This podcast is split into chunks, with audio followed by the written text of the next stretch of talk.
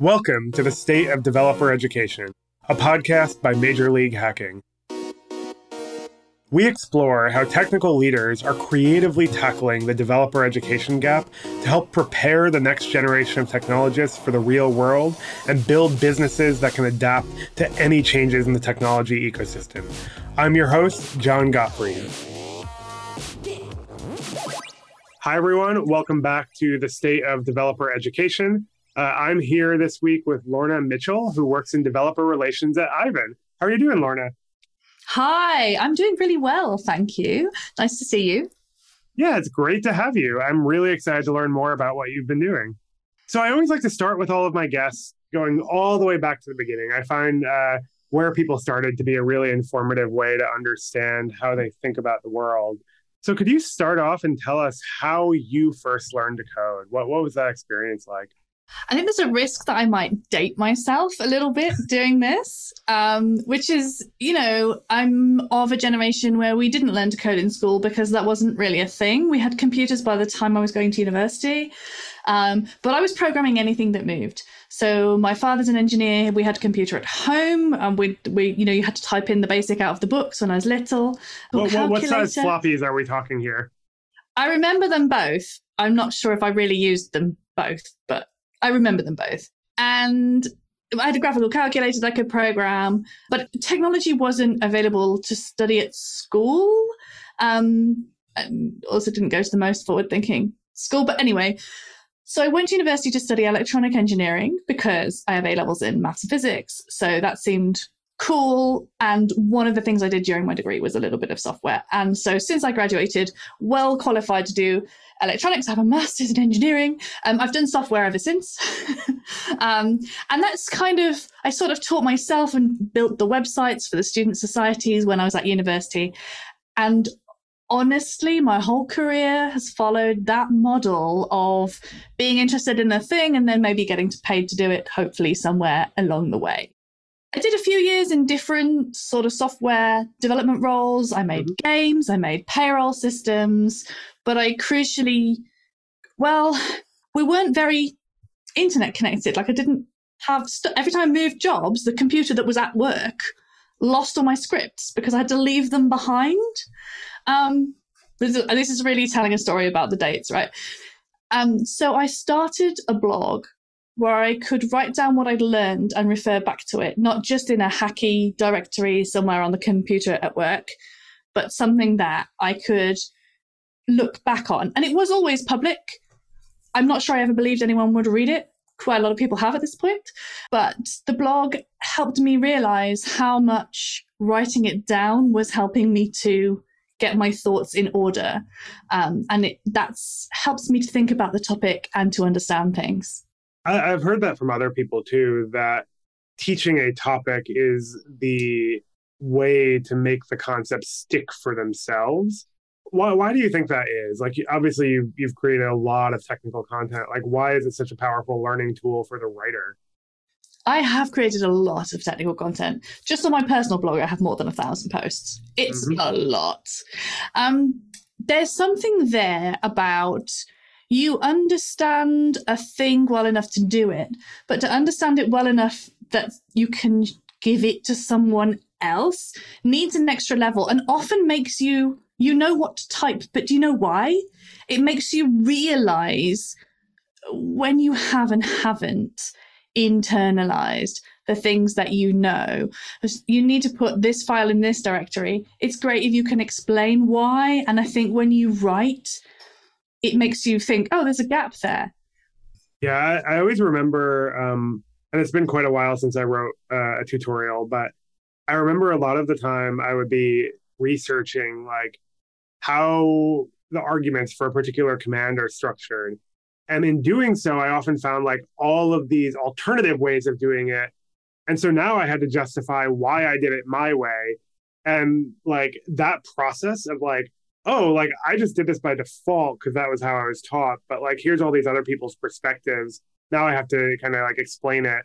It was, it was, it was always a little bit challenging, but kind of like interesting as well. Like I, uh, I don't know. I, I feel like it gave you, gave me at least, a much broader picture of different technology approaches.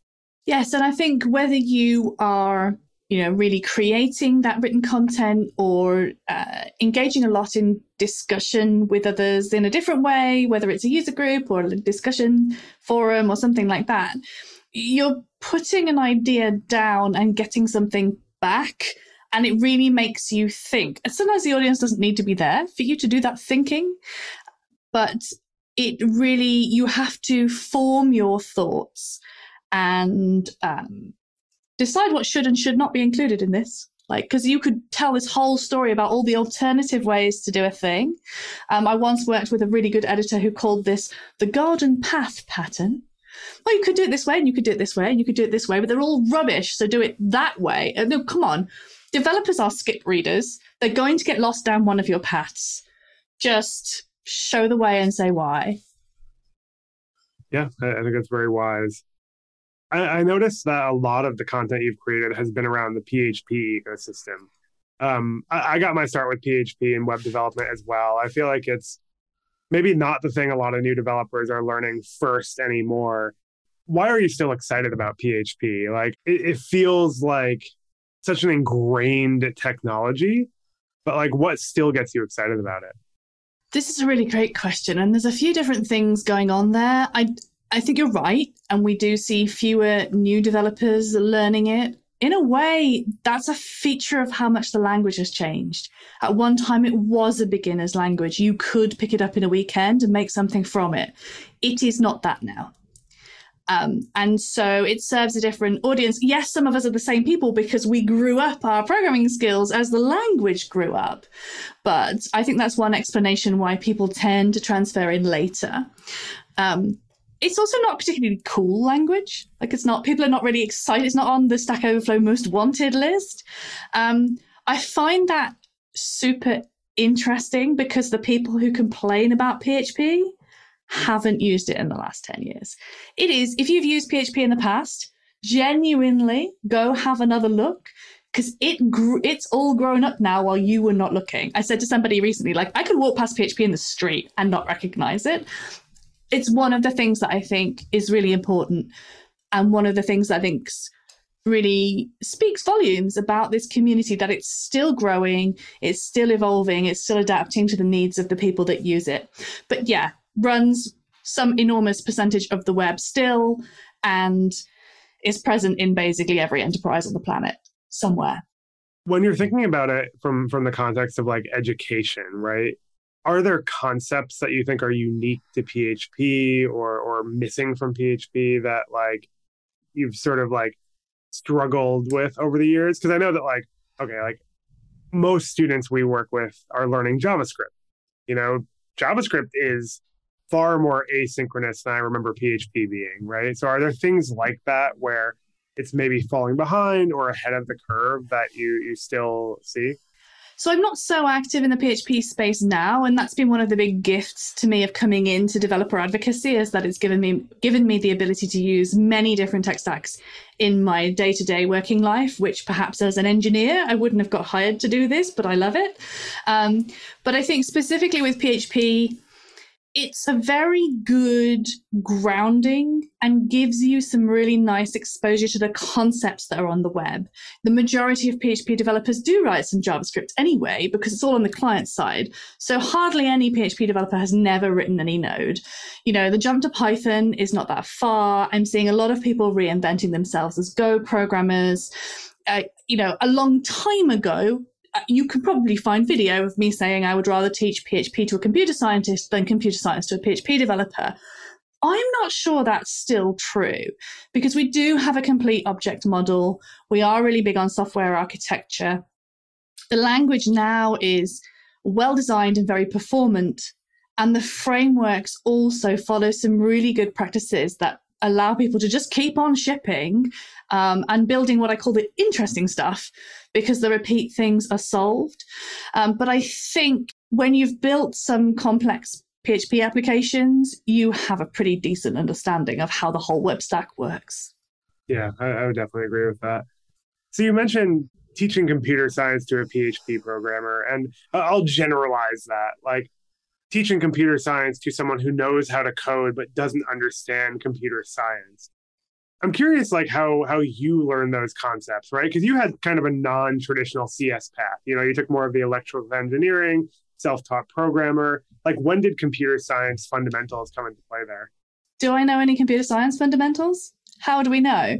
I'm my degree is in engineering, and engineering is all about problem solving. So you need to understand your problem, you need to evaluate the solutions, and you need to implement something, know why you've chosen it, and build in the best way that you can for now and for the future. And I think that attitude has helped me with everything. You know, yeah, sometimes I do need to know a little bit about an algorithm, I'm looking at performance. I can just pick that up, the thing that I need, as long as I understand my problem enough to go learn the thing that's going to solve it. Um, and so I, and I've mostly worked in open source, server side, scripting languages, it is a very diverse group. We do have obviously a good percentage of computer science people around. So, in terms of sort of herd knowledge, feel well supported in the community. And sometimes we follow best practices without knowing why. You know, you don't need to be able to build the compiler to be really effective with the tool or to teach someone else to build something amazing. Yeah, I completely agree. I um I got a history degree and also, you know, kind of self-taught to code, had a lot of mentors, opportunities. Um, and it's rare that I've ever had to write, you know, a bubble sort from scratch. But uh, certainly when those concepts do come into play, it's like this whole different area to learn about. And it's kind of fun. It's kind of interesting. Um, I see a lot of the opposite though, where like students coming out of school might understand the fundamentals and not know a lot of the coding what what have you seen when you when you're working with people who are sort of entering into the industry and, and learning tech for the first time? First of all, I think it's much harder now than it was when I began. You know, you could be a webmaster in two weeks with a book from the library. And that is so not true now. And I think also we have this idea that if the information's on the internet, we should know it. Like there's a new framework and I haven't learned it yet. People underestimate how much transferable knowledge they're gaining with each thing that they build everybody's different, but I think people really need the hands on think of a thing you'd like to build, not just your school assignment. You need to get your hands on things, you need to build things. One thing that I don't think I had really early in my career, but um, when I was doing a lot more Twitch streaming a couple of years ago, you know, we were all trapped in the house. I was streaming on Twitch. I never turn off my screen share when I've broken something because actually what you learn from someone debugging the way that I think about that. I mean, learning to talk and debug at the same time is like a whole new skill. Um, but seeing how someone thinks about that problem, this is the hardest thing to teach and the hardest thing to learn. When you see an error message, is it is that coming from your front end code? Is it from the server side? Did something go wrong in the database query? Has a cache failed somewhere? And I probably know, but how do I know? And how do I teach that? That stuff is hard. And the more things you build and the more things you break, um, the more skills you gain. So it is about looking to build different things and really reflect on what did I learn? Yeah. Debugging is definitely a standalone skill and it's I don't think it's frequently taught, but I do think it's it's sort of a forced learning that most people have at some point.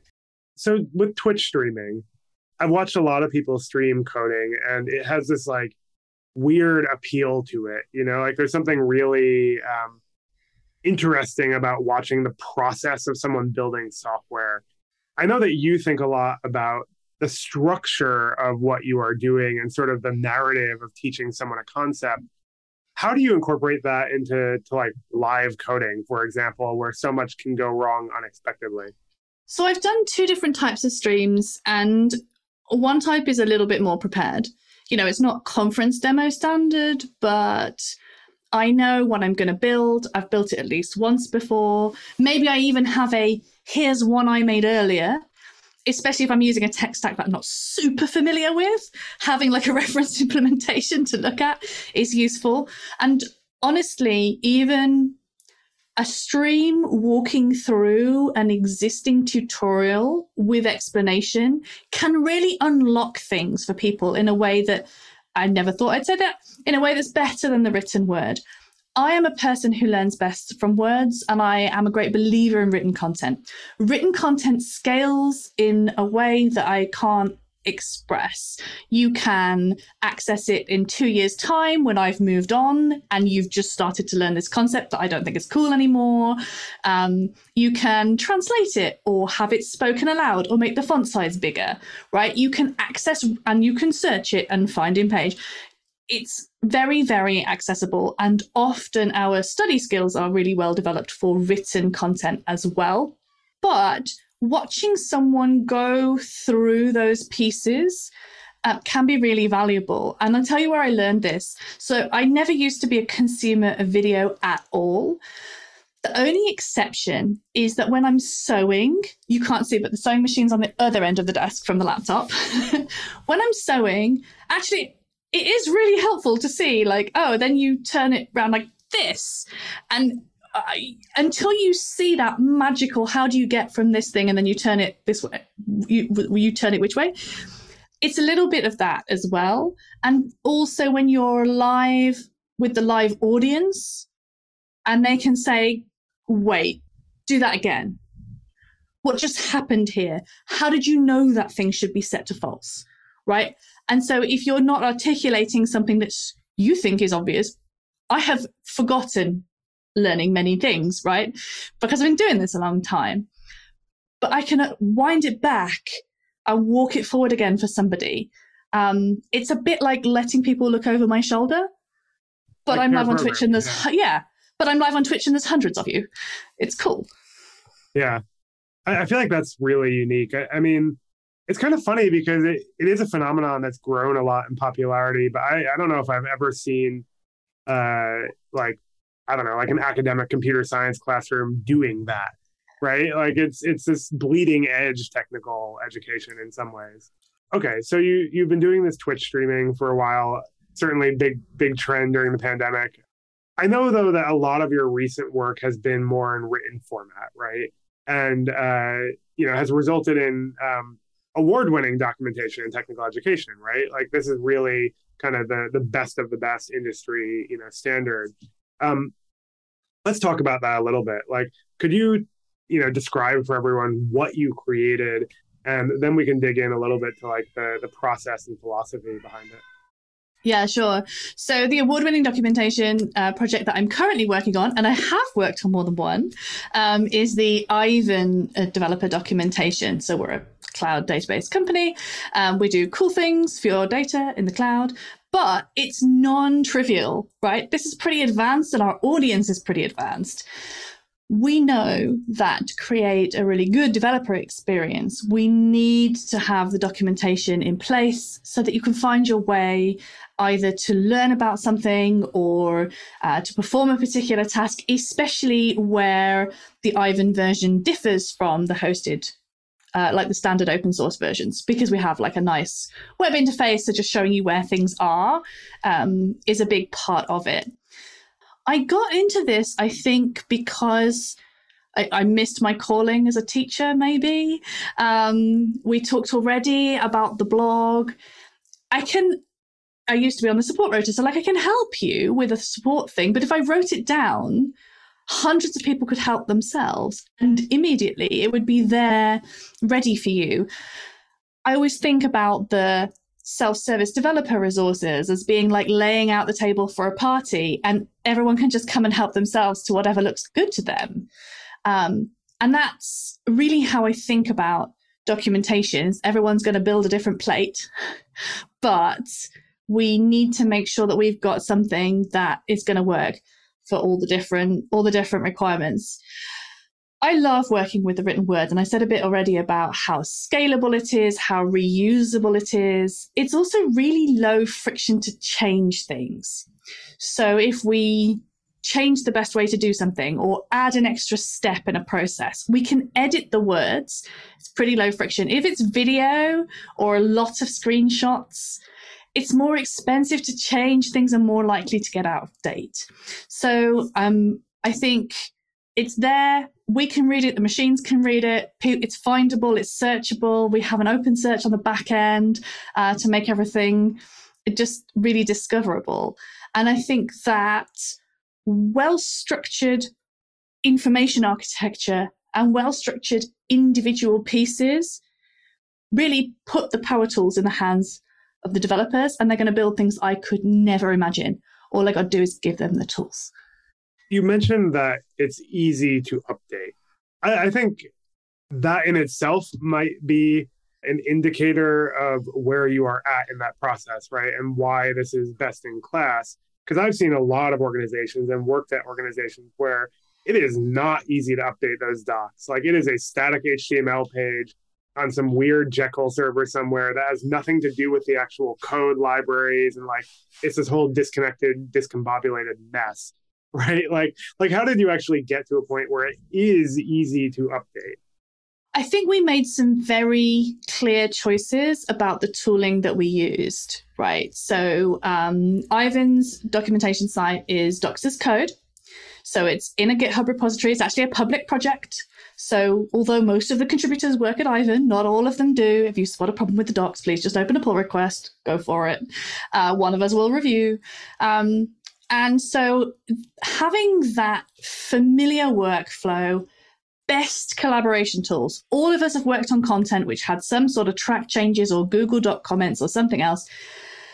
It is not a way to get work done or know who's changed what or compare two documents, right? We've solved that problem and it's in the tools that we use for our code.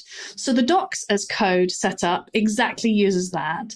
Um, our docs are actually restructured text rather than markdown because Aiven's a Python shop. So more engineers knew restructured text. I love them equally. That's not true. I really love restructured text. I mean, AsciiDoc is the clear winner, but it's not really for normals. Um, so having that kind of smooth workflow, just, I mean, you can open the file in the GitHub web interface and change the words that are now wrong and press the button and open a pull request. Like it's that sort of easy and it's a static site generator. So we, mer- we review and merge. Whoever approves merges. It goes to main, deploys straight out to Cloudflare. So obviously, the team that has built this are experienced technical, you know, content creators, educators, whatever we want to call them. A lot of companies' engineers are responsible for the docs, right? Like, why is the direction that that you know you've gone in so successful for you? And I'm not going to necessarily say that engineers writing docs is inherently bad, but like, why has this approach worked so well? So actually, Aiven doesn't have documentation specialists. We have some tech writers now, but the project was already in place. They're doing a wonderful job, but we didn't have them at the beginning. If we have documentation experts, you're looking at her. Um, well, that's what I meant. Yeah, like you're the documentation yeah. expert. But a lot of the contributors, not so much. And we have people contributing from right across the business, mostly technical people. But like I say, the web interface works. And the way that we've done that is two really big things. So the first one is developers don't hate writing documentation. Developers hate being inefficient.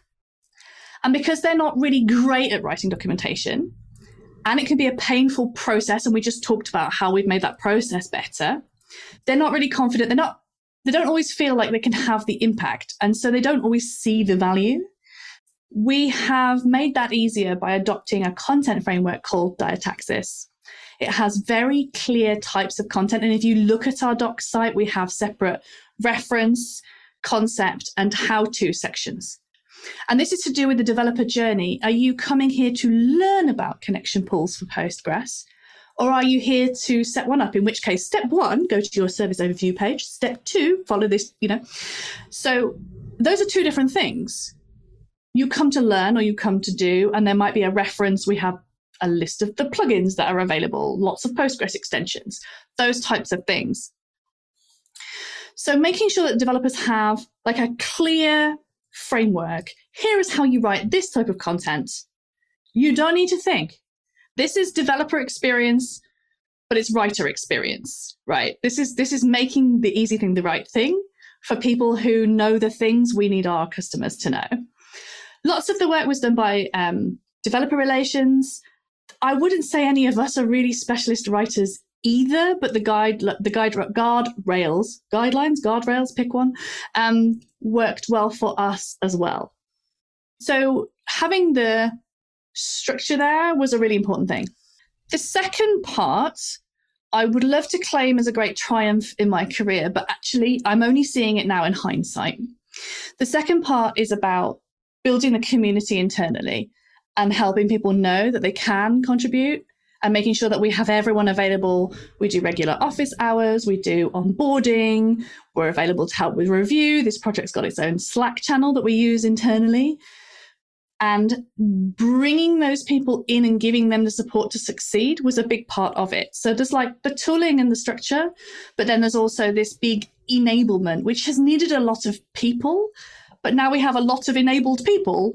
They need a lot less. They can enable each other it's interesting because you're saying that you know it, it, your developer relations team are not necessarily like technical writing experts but if you were to like draw a matrix of people who know how to code people who know how to write or teach and and like whatever all those venn diagrams are of overlap i imagine you would find that more developer relations people know how to both code and teach than engineers who know how to both code and teach and so to me, it does kind of feel like a specialist skill set, even if other people have the ability to contribute, right? And and like the thing I'd be curious to hear about is like uh, you know we talked about tooling, but let's say that there's someone in the company who is contributing, who doesn't have a lot of experience, you know, teaching technical concepts.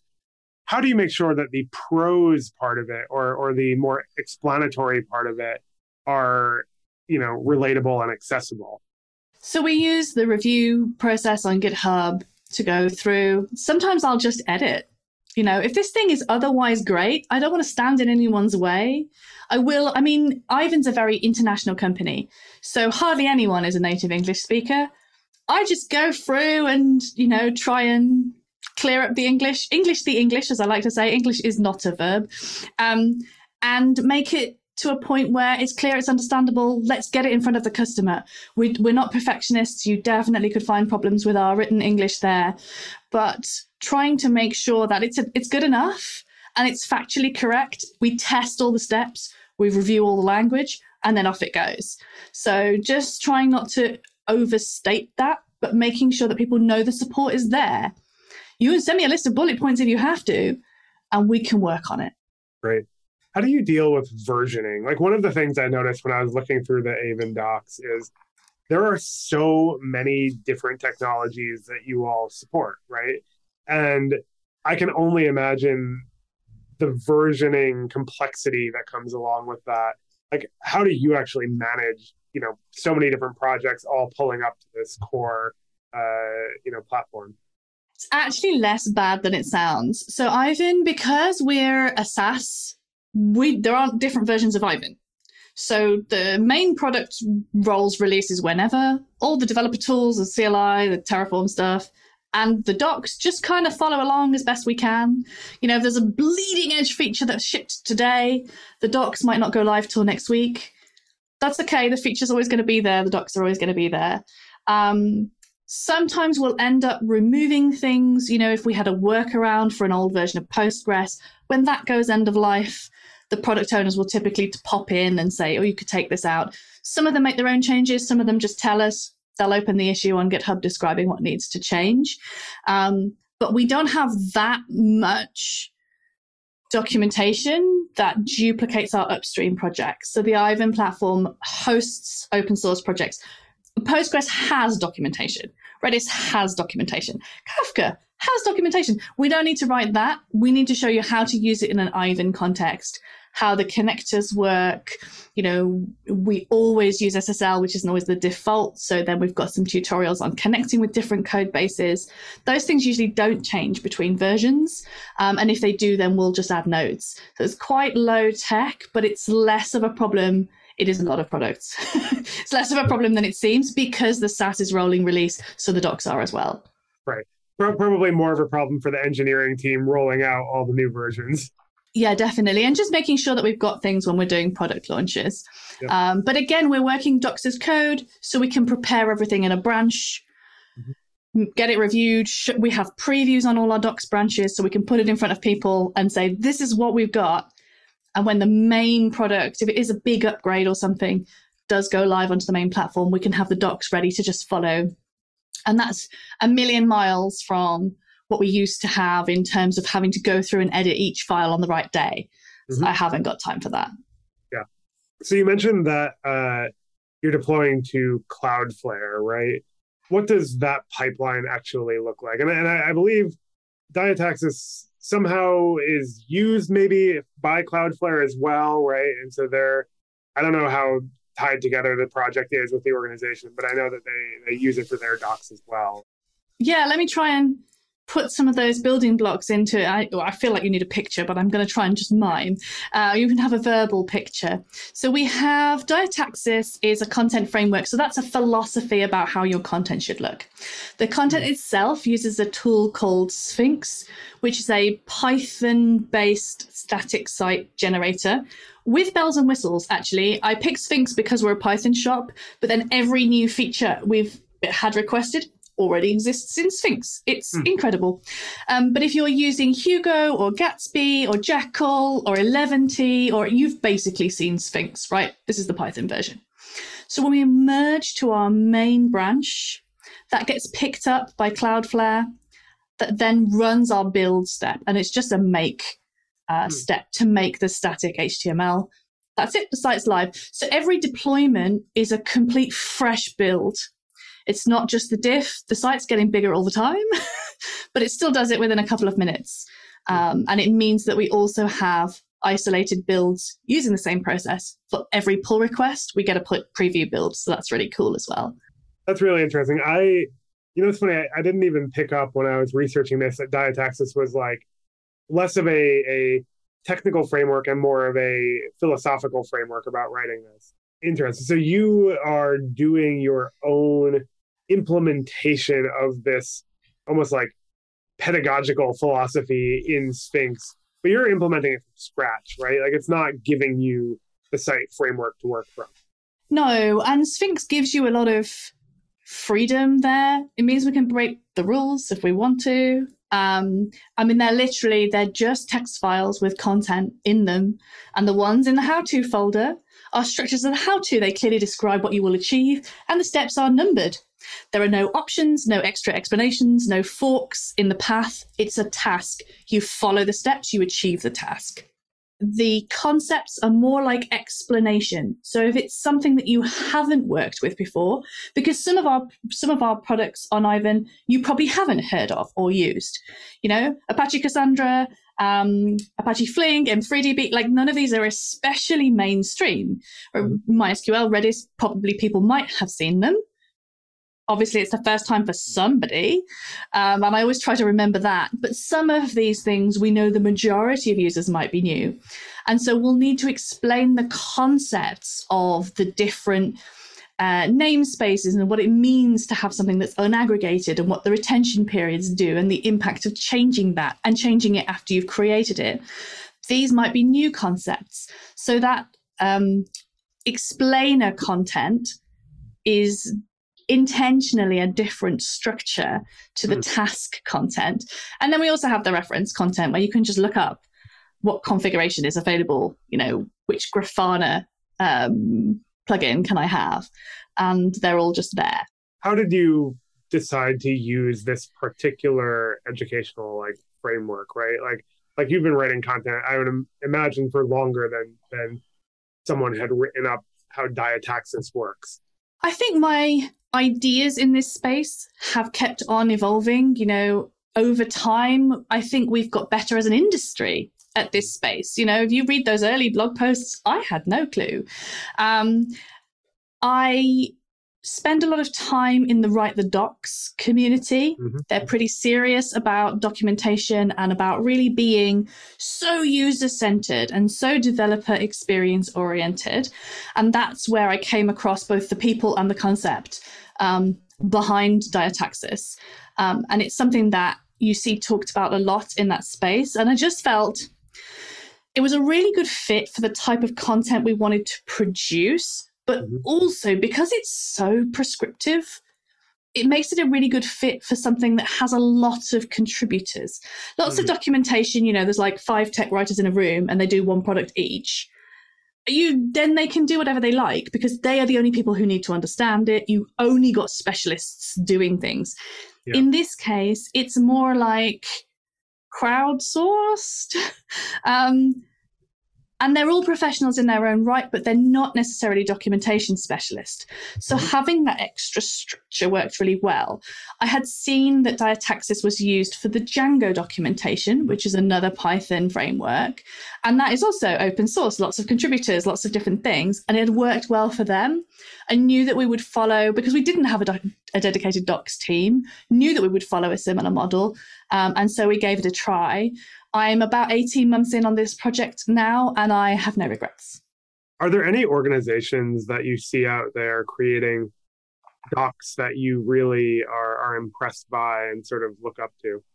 There are a bunch, and I was at the Dev Portal Awards last night. Perhaps we can drop this link in the show notes. There are some some seriously good ones. I'm I've previously worked at Vonage, who have quite a good dev platform. Um, Stripe are always mentioned.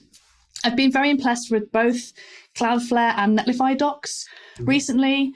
You know, they are platforms that started simple and then started adding functionality that they needed. It's not so simple now, but they still managed to find their way. Um, and I got to mention GitHub. I'm not sure what to do. Just go and look how GitHub did it.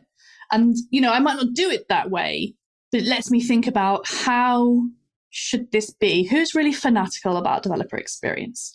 This is a place that will help me to think about it. Yeah, absolutely.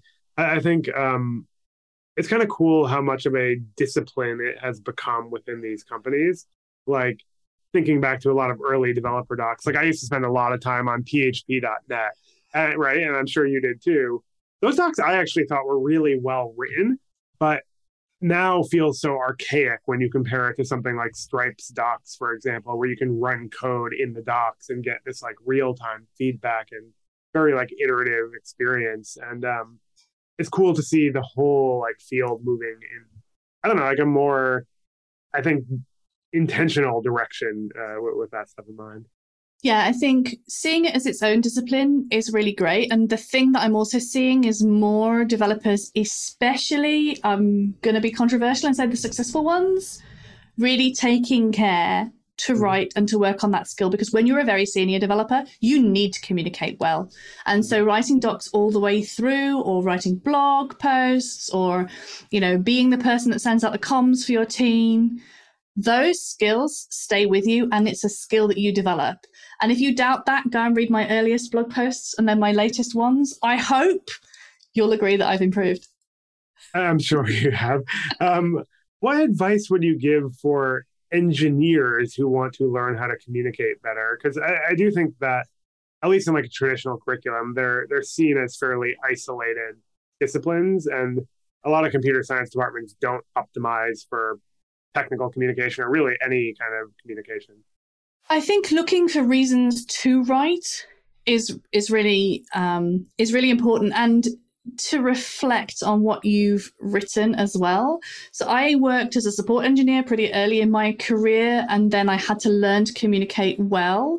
Um, you can fake that by writing answers on Stack Overflow or keeping your own blog um, and seeing what comments you get back, what people get stuck on, um, and things like that. So it's it's looking for reasons to write and trying to do it well. Um, the tips that I always give for writing well is know who your audience is and know what your goal is. Right?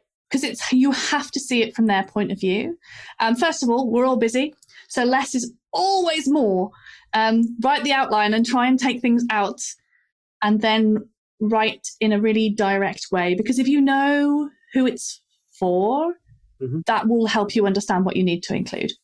I particularly love the idea of support as a vehicle for teaching communication. Um, it, when I was at Twilio, and I don't think they do this anymore, but I could be wrong everyone had to do a support shift, like engineers, DevRel, marketing people, recruiters, like we all had to do some kind of support shift. And I learned so many things that were like missing or incorrect in our docs by doing that. there was no substitute for it at all. Like that, that was the best QA you can hope for, and the best way to learn how to communicate. Yeah, and the best way to you know we're in DevRel, we meet people at events or they open issues on our demo projects or whatever, but support shows you really where your product is hitting your audience and what's happening. If you ever get the opportunity to pick up a support shift, fill in over the festive break or whatever, always do it because you will learn so much. People, a bit like complaining about documentation, people complain about support. This is a discipline in its own right, and it will help you as either an engineer or an advocate in your career if you have those skills. Yeah, but probably uh, as a manager too. Absolutely. Awesome. Well, thank you so much. I know we're coming up on time here. I, I always like to end with kind of like a, a, fun question that's a little bit of a, a thought experiment for people I'm talking to. If there was someone in the world who you've never met uh, that you could take to lunch and just pick their brain for a couple of hours, who would you want to get that time with? And they could be in the tech world, could be in the wider world, but is there someone that you really love to learn from?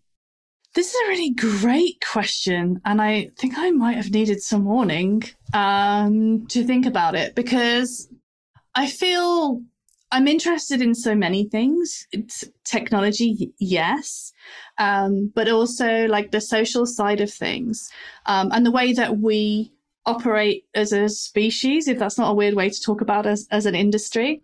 Um, I think I'm going to choose Kathy Sierra She's one of the headfirst authors. She's an incredible and inspirational teacher and speaker. I've never even seen her speak, um, never mind being to lunch with her. But I enjoyed her writings so much when she had a blog, and I think we'd have a really insightful conversation about how we can best serve users with technology. I love that. Um, well, thank you so much, Lorna. I really enjoyed hearing everything you, you had to share, and um, I really appreciate your time.